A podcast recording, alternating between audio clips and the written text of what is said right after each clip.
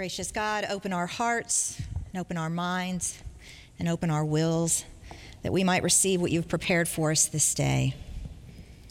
And draw us close to you that we might become more the people you have created us to be. In Christ's name we pray. Amen. Will you please be seated?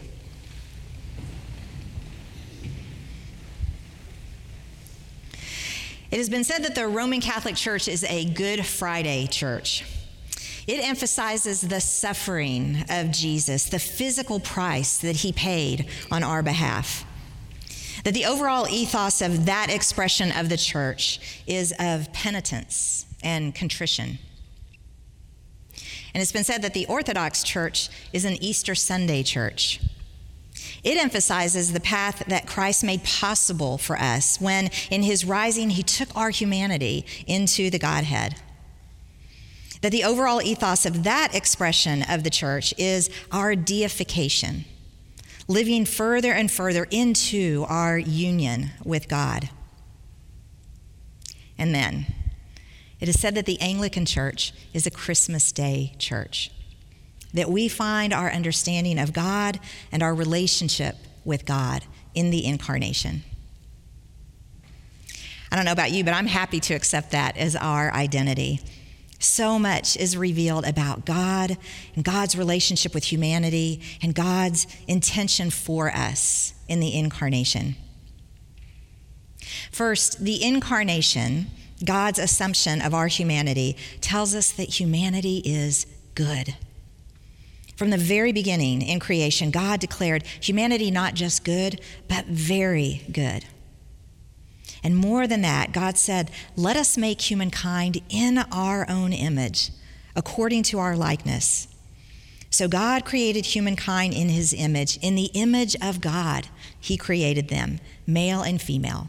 He created them. We Anglicans tend to easily accept this elevated regard for humanity. We agree with the psalmist who says, You have made us a little lower than the angels. You adorn us with glory and honor. This is a very different understanding than some of our Christian brothers and sisters. The Reformed tradition holds to the total depravity of humankind, that since the fall, we have no capacity within ourselves to choose the good or to choose God.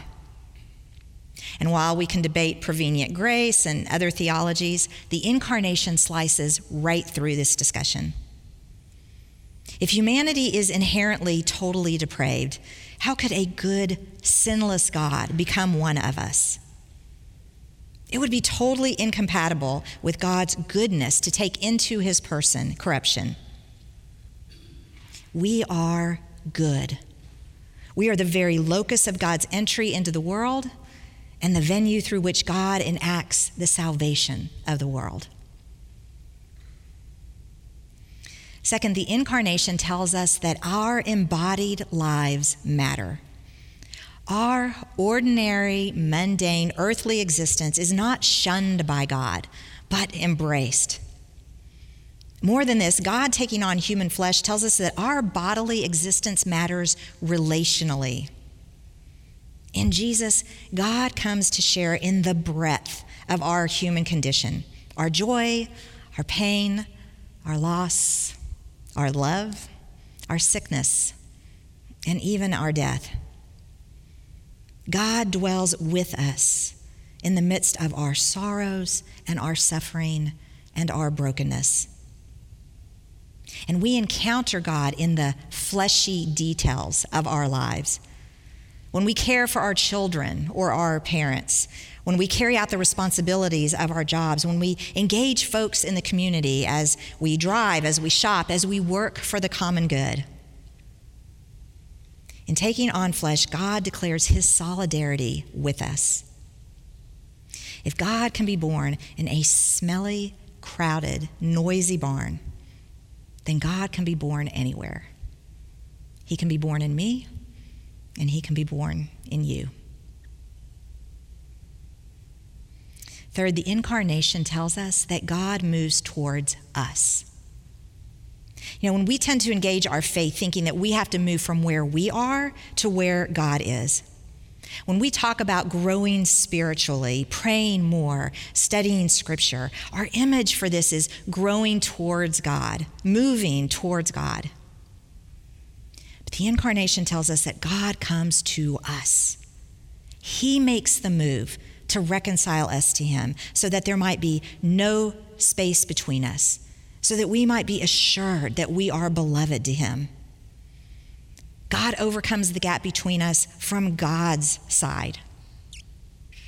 In this, we see how deeply God desires to be in relationship with us. This truth should cause us to feel loved and safe and wanted. And God comes to us not once, but over and over again. We are to have eyes that see God incarnate all around us for he is here. Finally, the incarnation assures us that in the sacrificial work of Jesus, we are redeemed. Jesus didn't come simply to set a good example for us to follow, He came to rescue us. And it seems that He could only do that by living with us and dying for us. In the early church, there was a lot of debate about how much like us Jesus was. Was he fully human except for having a divine mind? Was he fully human except for having a divine will? These issues were debated at the church councils over years, and chunks of the church left over them. The church, wanting to give up nothing of the fullness of Christ's humanity and the fullness of his divinity, came up with this beautiful definition of the nature of Christ. Christ is one person in two natures, divine and human, uniting the two natures without confusion, without change, without division, without separation. It was important that the church keep insisting that Jesus be fully human. Because, as Athanasius, one of our early church fathers, famously said, what has not been assumed has not been redeemed. Jesus had to become all of us if he was going to save all of us. And so, all of who we are is redeemed in Christ. In Jesus, we get a definitive glimpse of God. Before the incarnation, we tried as best we could to know God's will for us, to understand what was important to God, to live in ways that God desired. But we always struggled as if we could only see through a mirror darkly. But in Jesus, God is revealed. God puts skin on the divine attributes so that we can see the life of faith that He desires for us. And this definitive glimpse of God informs how we read and live into Holy Scripture. If Jesus is the definitive revelation of God, then our understanding of Scripture must be consistent with that revelation. We don't hold that there is a previous wrathful, judging God of the Old Testament and a new, gracious, and forgiving God of the New Testament. God's character hasn't changed over the arc of Scripture. Our understanding of God has expanded. It might be that we, in our creatureliness, misunderstood God. It might be that we created stories to explain our own desires and actions in ways that claim God's sanction. As Christians, it is appropriate that we read Scripture through the lens of Jesus Christ. If actions and motivations and intentions attributed to God in Scripture are inconsistent with the revelation of God in Jesus Christ, then we are called to revisit our understanding of those stories. And so we Anglicans are proudly and gratefully a people of the incarnation. We know that we are created good.